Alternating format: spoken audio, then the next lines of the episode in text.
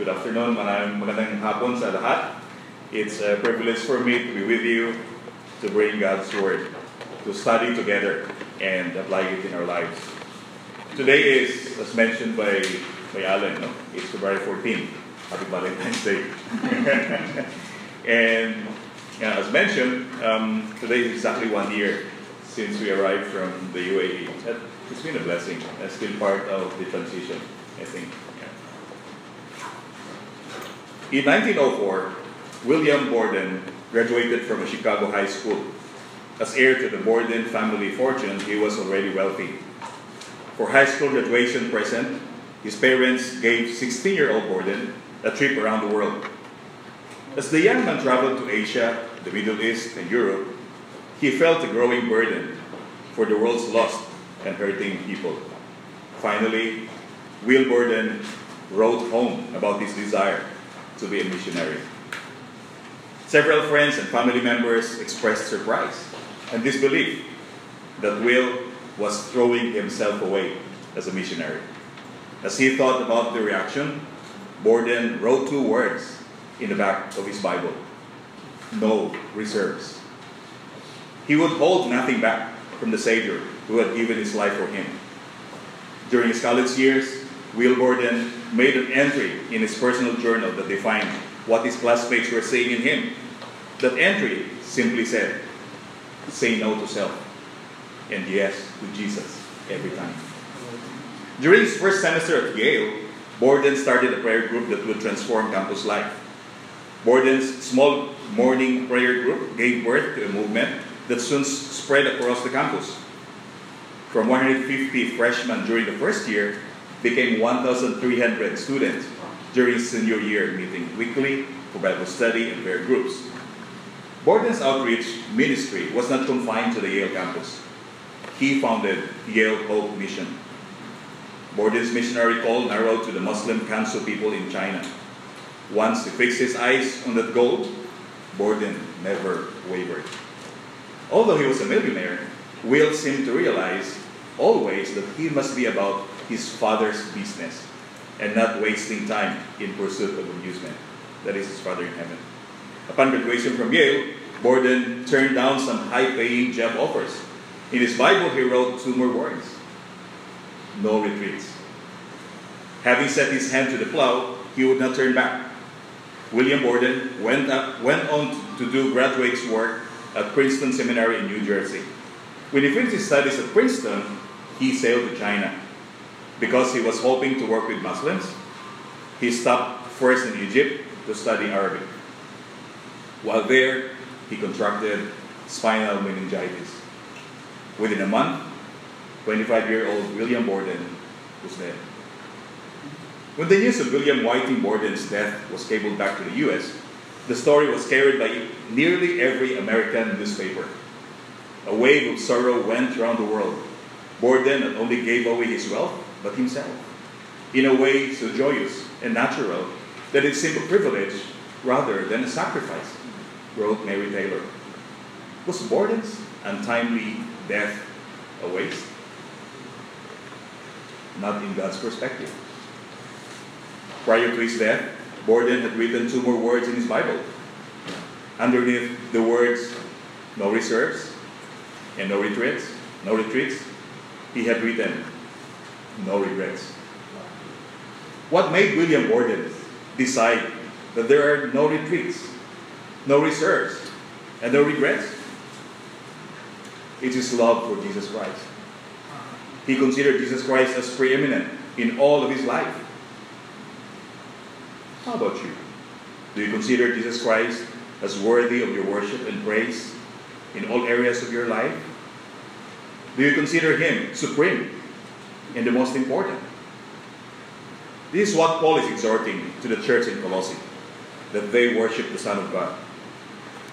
Paul wrote this letter to the Colossian Christians, a church in the present day Turkey, to encourage them to remain in the faith, to remain steadfast in their faith in the Lord Jesus Christ. So please open your Bibles with you, or might be your cell phone or tablets, to Colossians chapter 1. Our passage is in Colossians chapter 1, verses 15 to 23. And by the way, it's at the back of your, I think, your handout. Yeah. So Colossians chapter, chapter 1, verses 15 to 23. And please follow along as, as I read. He is the image of the invisible God, the firstborn of all creation. For by him all things were created, in heaven and on earth, visible and invisible, whether thrones or dominions or rulers or authorities. All things were created through him and for him. And he is before all things, and in him all things hold together. And he is the head of the body, the church. He is the beginning, the firstborn from the dead, that in everything he might be preeminent. From in, for in him all the fullness of God was pleased to dwell, and through him to reconcile to himself all things, whether on earth or in heaven, making peace by the blood of his cross. And you, who once were alienated and hostile in mind, doing evil deeds, he has now considered reconciled in his body of flesh by his death, in order to present you holy and blameless and above reproach before him.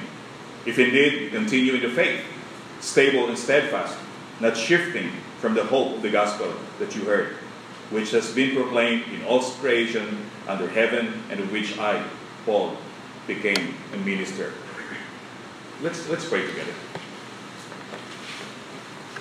Our Father in heaven, we thank you for your Son, Jesus Christ, who rules over all creation and in whom we can trust. We pray that your name will be lifted up as supreme over all things, even in our worship and our praises. We pray that the truth about Christ will bring us more joy, delight, and contentment than anything else that we might ultimate we might find ultimate satisfaction in you alone. We pray for wisdom and understanding as we study your word today. Remove whatever distractions in our midst for your word to be clearly declared by the help of the Holy Spirit and in the name of Son Jesus Christ. Amen. In the previous verses of Colossians chapter 1, which is actually a prayer by Paul, he prayed for the Colossian Christians that they may be filled with the knowledge of God, as they walk in a manner worthy and pleasing to Him. This was an encouragement and a reminder to this church so that they will not be swayed by the false teaching of doing strict rules on traditional rituals and about food that they eat rather than their faith in the Lord Jesus Christ. Paul showed the superiority of Christ over all human philosophies and traditions. This sounds familiar. But even today, our churches are still facing false teachings of the extra biblical philosophies and traditions, more superior they think than the Bible, which are directly taught. Most churches are missing the superiority of Christ, the supremacy of Christ in churches. Christ is the head of the church, and so he must be preeminent in the way we conduct ourselves as a congregation, when we gather together, and as individuals, when we are at home, at work, in school, and even with, when we are with our friends and families. And I think this is the main reason why we need to study and learn the Bible. Teachings applied in early churches, just like this letter of Paul to the Colossians, can then be applied in churches now. And we are thankful to have the Bibles with us. It is in our hands, and its availability for those who seek to know Him more. Let's continue to prepare our hearts as we look into this passage and learn how this will encourage us to walk in the faith. I have chosen a title for this sermon. I call it, this part of the passage, that Christ might be preeminent. When we say preeminent, it's somebody who is of the highest rank or dignity or importance. He is somebody supreme. So my prayer is that we can see Christ as preeminent or supreme in all of our lives that will lead us into worshiping Him. So if you are taking notes, which I encourage you to do, I, it would be helpful to consider two points from our passage this afternoon. We ought to praise and worship Christ because, one, Christ is Lord of creation. And number two, Christ is Lord of redemption and reconciliation. For us to understand the worthiness of Jesus Christ is to understand who He is. What we know shapes what we believe and reflects who we are. So let's consider our first point. We ought to, we ought to worship Christ because He is Lord of creation. Let's consider the first part of this passage. This is in verses 15 to 17. And I read. He is the image of the invisible God, the firstborn of all creation. For by, for by him all things were created, in heaven and on earth, visible and invisible, whether thrones or dominions or rulers or authorities. All things were created through him and for him. And he is before all things. And in him all things hold together. Look at verse 15. He is the image of the invisible God. Paul is saying here that you need to trust the supremacy of Christ because, first, He is the image of God.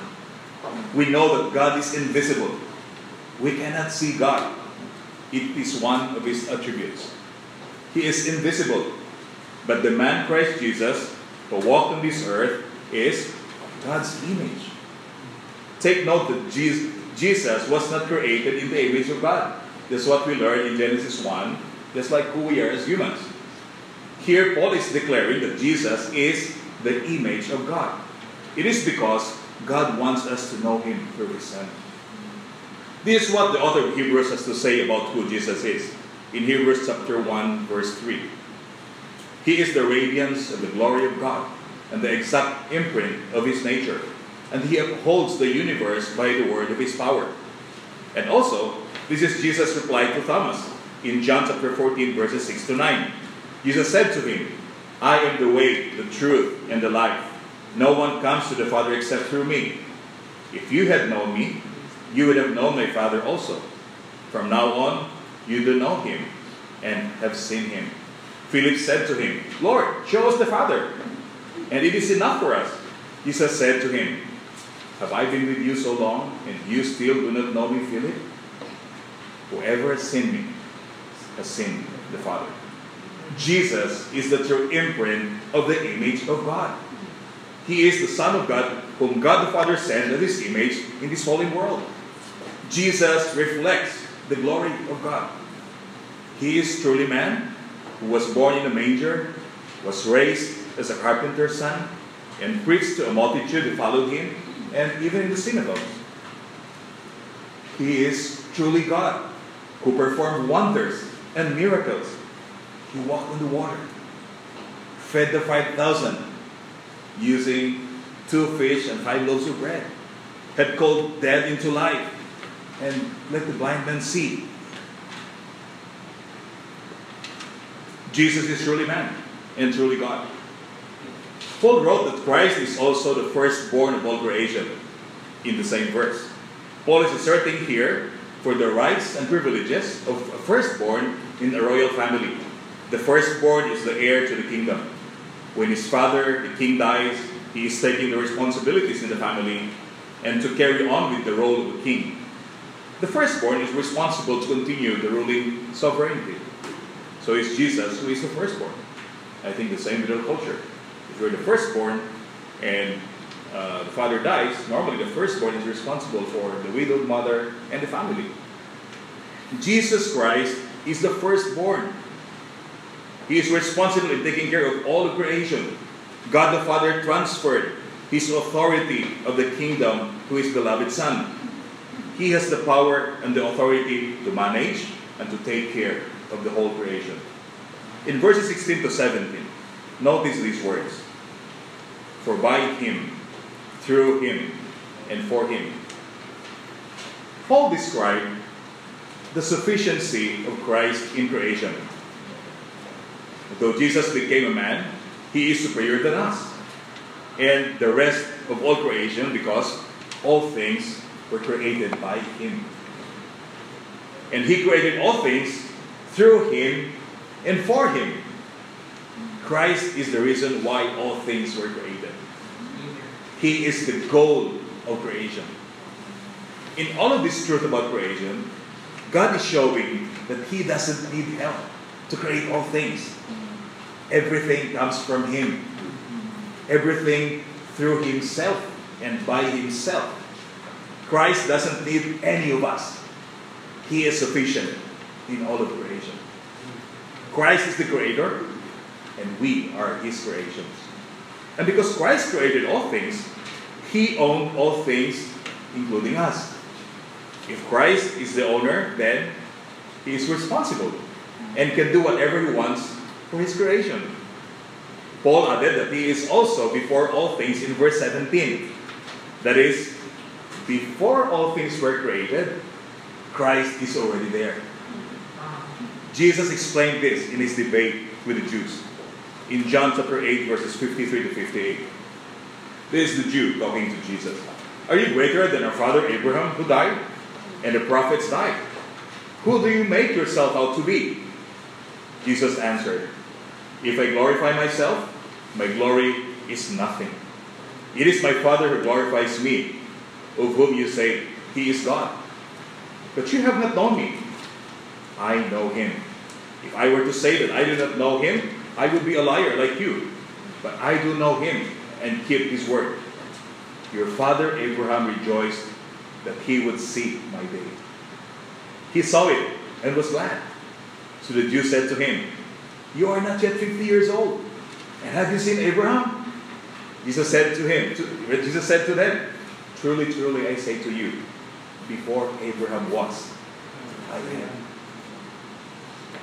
The Jews knows about the timeline of Abraham, and they were angry for the claim of Christ, who was with the Father during creation. Christ was not created because he was with the Father even before creation. Uh-huh. Take a look here how Paul elaborates creation. It's amazing. The scope of creation is what? Heaven and earth. Mm-hmm. Can we measure this size? No. Scientists are still discovering new things underneath the ocean and behind the farthest planet or stars up to now. What are underneath and furthermore is part of God's creation that men are still discovering. God's creation is infinite in size. Christ created an infinite universe. How about the nature of its coverage? It covers the visible and invisible thrones, dominions, rulers, and authorities. I am thinking of the power of the United Nations to get involved in the affairs of all member nations. How much more for God to create and supervise and manage everything? It's beyond what we can imagine. God's creation is infinite in coverage. Have you thought of the vastness of creation? Have you thought of how vast is our God who created all things? Is this not worthy to bring back to Him all the praises and the glory for everything we have in this life? Christ created all things through Him and for Him. He gives meaning to everything. He is the goal of creation. He is the reason for everything. He is even the reason in your marriage if you are married now. How is your obedience to the role of husband and wife in Ephesians 5?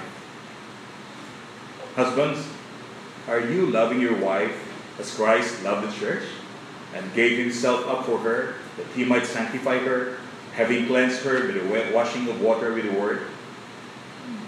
How do you give yourselves to your wife to sanctify her? Do you spend time with your wife to encourage her by reading the Bible and or reading a good book together?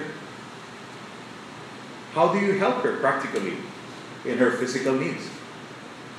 Wives, do you submit to your own husband as to the Lord? For the husband is the head of the wife, even as Christ is head of the church, his body, and he's himself its Savior. Now, as the church submits to Christ, so also wives should submit in everything to their husbands. Do you seriously encourage your husband to lead over you and support him in his responsibilities? For those who are single, is the reason for you being single. Are you wisely spending your time helping families in this church and the ministries where you can help young boys and girls in Sunday schools and other ministers that you can spend your time? Spend some time with somebody who is mature in the faith for one on one discipling relationship and help you to grow in holiness. If you're a young man, look for a mature, godly man. If you're a young lady, look for a mature, godly woman. He is also the reason, even, of our sufferings. Christ is supreme in all of creation, including COVID 19. Yes. How are you making use of your time to advance in your knowledge of God while you are in quarantine or in lockdown? How much time do you spend in prayer and in the reading of the Bible? How are you helping practically the families of members of your church whose parents or other family members were positive and in quarantine or being hospitalized? Those who are positive in COVID 19, don't lose hope and don't be discouraged. But instead, be reminded that in everything, God knows. And He is the one who is in control, even over this virus. Knowing that your church is praying for you and lifting you up to the throne of grace and mercy of the Supreme Christ, be encouraged. Your ultimate comfort is in the preeminent Christ. Christ is the reason why all things were created, and He controls everything, all for your own good and for His glory. And not only that Jesus created all things, look at verse 17. And in Him all things hold together. Jesus sustains all creation. This infinite creation is actually in God's in Christ's hand. Christ is holding things together. Meaning, you are alive today because of Him. The amount of oxygen and nitrogen and other components in the air that we breathe is very much controlled in order for our body to function well and keep us alive. The reason why you are physically here is because of Him. The chairs that support you as you sit and the building where we are in is still standing is because of Christ. The gravity that's pulling the whole universe to revolve in its orbit around the sun is because of Christ. All atoms and molecules and other quantum elements are in place right now, right here, is because of Christ. When Christ is not holding all things together, all of us will vanish. In Christ, all things hold together. Christ's deity is proclaimed here. All of the attributes that Paul described in Jesus Christ is proclaiming Christ's deity. That the Lord Jesus Christ is preeminent because He is God. But Paul didn't stop there. That Jesus Christ, who is Lord of creation, is the same Jesus who is Lord of redemption and reconciliation. And this is our second point. We ought to worship Christ because He is Lord of redemption and reconciliation. Let's read the second part of the passage in verses 18 to 23. And He is the head of the church, the body, the church. He is the beginning, the firstborn from the dead, that in everything He might be preeminent.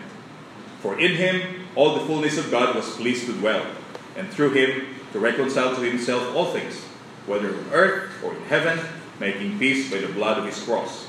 And you, who once were alienated and hostile in mind, doing evil deeds, He has now reconciled in His body of flesh by His death, in order to present you holy and blameless and above reproach before Him. If indeed you continue in the faith, stable and steadfast, not shifting from the hope of the gospel that you heard, which has been proclaimed in all creation under heaven, and of which I, Paul, became a minister. Paul continues with an explanation of who Jesus is And in verse 18, he identified Jesus as the head of the church. Biologically, head is an important part of our body. I think it's the most important part of our body. When you cut off your arms, you still can live. Not fully, but at least at least you're alive. But when you cut off the head, you're done. It is because your head is where all functions in your body is being controlled. All parts of your body is wired to your head. It controls your body. In the church, it's the same. A church without Christ is dead. Jesus is the leader of the church and the one who sustains to keep churches united as a body. Remove Jesus as the head, there will be no church. As the head of the church, all believers obey and follow him in all his commands. This body, the church, is made up of his redeemed people, believers that Christ delivered them from the darkness of sin into his light. Then Paul continues in verse 18. He is the beginning, the firstborn from the dead, that in everything he might be preeminent. What makes Jesus preeminent in everything? It is answered by Paul, by proclaiming that he is the beginning, the firstborn from the dead. From the beginning to end, Christ it is. In other words, it's in everything. From the creation until he returns. John chapter 1, verses 1 to 4. There I read. In the beginning was the Word, the Word was God, and the Word was the Word was with God, and the Word was God. He was in the beginning with God. All things were made through him, and without him was not anything made that was made. In him was life, and the life was the light of men. Christ is the beginning and the main reason why all things were created, including his death, which is for us to have life. Verses 19 to 20 is a staggering truth. For in him all the fullness of God was pleased to dwell, and through him to reconcile to himself all things, whether on earth or in heaven, making peace by the blood of his cross. God, who is holy, was pleased to dwell in the person of Christ. Only in Jesus Christ that the holy God was completely pleased to dwell.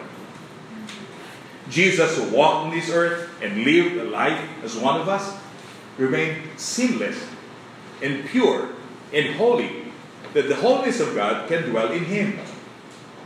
And this holiness in Christ reconciled all things to himself through his blood. What is staggering is this? It's the death of a sinless man. Christ, who is preeminent, who is not guilty of anything, to be slain on the Roman cross for the sins of others. His blood through his death was prophesied and fulfilled, and what, what was written? His death redeemed us from the ultimate judgment of this world that sinners deserve to receive. This is the gospel the creation needs. This is the gospel that saves. Christ is front and center of this gospel for sinners to be saved. He was born to die for all sinners to be reconciled to Him. Paul added that this reconciliation, making peace with God, was by the blood of His cross. Whose cross the blood was shed? Not by sacrificial rites of animals, but by Christ's blood, Christ's cross. Not by anybody else, but by Jesus Christ. John Piper described it as the most spectacular sin. It is the death of Christ in the hands of sinners whom he died. This reconciliation of all things doesn't mean that all people are already saved. It's universalism. But actually, only for those whom God has called. This reality is true as you look in the world around you. You are still in this imperfect world where people are fighting against one another for selfish desires and not for God's glory. Only those whom He called from the darkness of sin into the light of God are those who obey Him and worship Him and glorify Him. Those who are saved by grace alone, through faith alone, in Christ alone. Not of your own works. nor your family background, nor your wealth or your knowledge of the Bible, but by the grace of God through His Son Jesus Christ. This is the hope in the gospel that saved the Colossians, who were formerly enemies of God. And Paul reminded them in verse 21 that the Colossians are those who formerly were alienated and hostile to God. This represents the whole creation. You declared war against God when you disobeyed Him and rule your own life. You rebel against your Creator and ruler of the universe. You and me are hopeless until Jesus Christ reconciled us to the Father by His death. We were washed by His blood for us to be holy and blameless and above reproach before God. This is the doctrine of salvation by grace through faith. And then in verse 22, after reminding them of their old self, he again reminded them that the forgiveness of sins and the reconciliation with God is by the sacrificial death of Christ. But he moved forward as if Christ sustains all of creation, he also sustained their salvation to present them holy and blameless and above reproach. That Christ is sufficient for their salvation. And this is an amazing truth that Christ took your sins away by his death, nothing else. Jesus paid it all. Friend, if you're here tonight and you don't know Christ and you want to have a personal relationship with him, we are glad that you came. Christ died for sinners, just like you and me, like the Colossians. Man was created in the image of God to represent Him, to enjoy communion with Him in His presence and bring glory to Him. But all of us disobeyed and rebelled against God, who is a holy creator. We want to be the king of our lives and live our own and live apart from Him. What we see around us today is the result of our rebellion to a holy king. Romans 3:23 says, "For all have sinned and fall short of the glory of God." We are all sinners. The world is looking for their own satisfaction in almost everything apart from the source of our great creator, Christ who created all things. We deserve all the suffering and the pain and even death as we declare our rebellion against God. Romans 6:23 For the wages of sin is death, but the free gift of God is eternal life in Christ Jesus our Lord. But don't despair. There is a free gift from God, but at the cost of His only Son. God provided a substitute by sending His Son Jesus Christ, the same Christ who is preeminent. He died a death he never deserved, but gave up His life as a ransom for your sins. But He did not remain dead. He conquered death He was risen from the dead on the third day and now seated at the right hand of God. He redeemed us. Christ reconciled us with Him. He is the only way of salvation. John 3.16 is always a reminder for all of us. For God so loved the world that He gave His only Son, that whoever believes in Him should not perish, but have eternal life.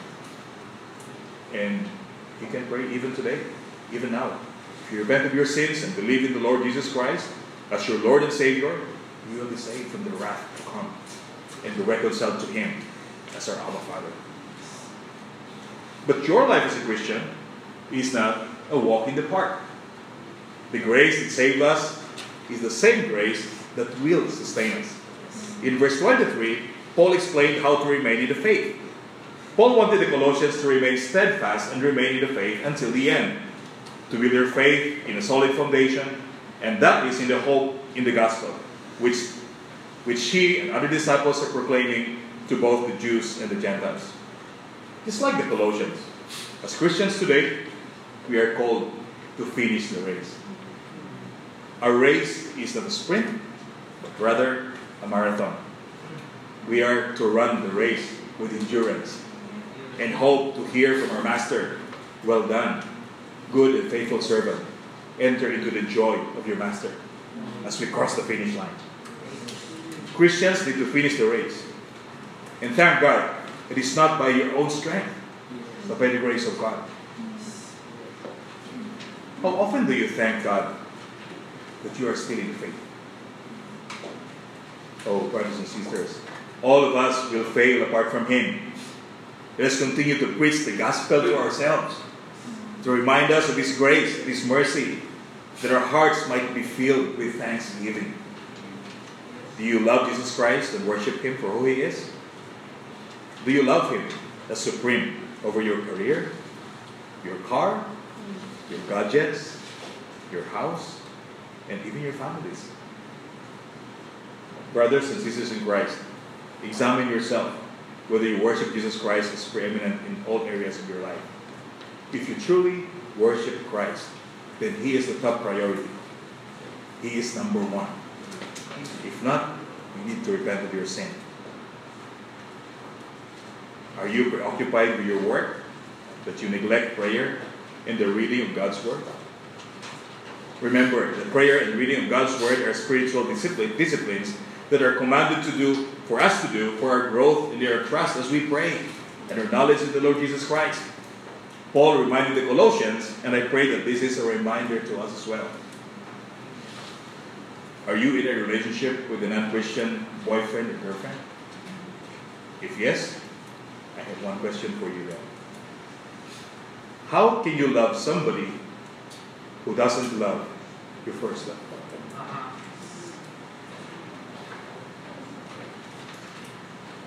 Am lovingly warning you to flee from this sin. The church can help you to see biblical truths about relationships that can bring honor to God and His faithfulness towards your desire to be married. Talk to Brother Allen or some other leaders of the church about this. And let us truly worship our preeminent Christ in all of our lives by remaining faithful and steadfast in the foundation of our faith and the hope of the gospel. We can only agree with William Borden that there is no reserves, no retreats, and no regrets if we know who we love and worship. Christ's preeminence will continue to be a joy as we continue to know Him for who He is. J.I. Packer wrote in his book, Knowing God, and I quote, What were we made for? The answer? To know God. What aim should we set ourselves in life? Answer? To know God. What is the eternal life that Jesus gives? Answer? Knowledge of God. What is the best thing in life bringing more joy, delight, and contentment than anything else? Answer? It's the knowledge of God. Let's pray. Father, thank you for giving to us your Son, Jesus Christ, who is supreme over all creation. Thank you that we have sufficient redemption in, his, in Him through His death on the cross. We also are thankful for the reconciliation we have in Him for the forgiveness of our sins. Father, we confess that in spite of how great Christ is and what He has done for us, we still do not cast all our hopes in Him.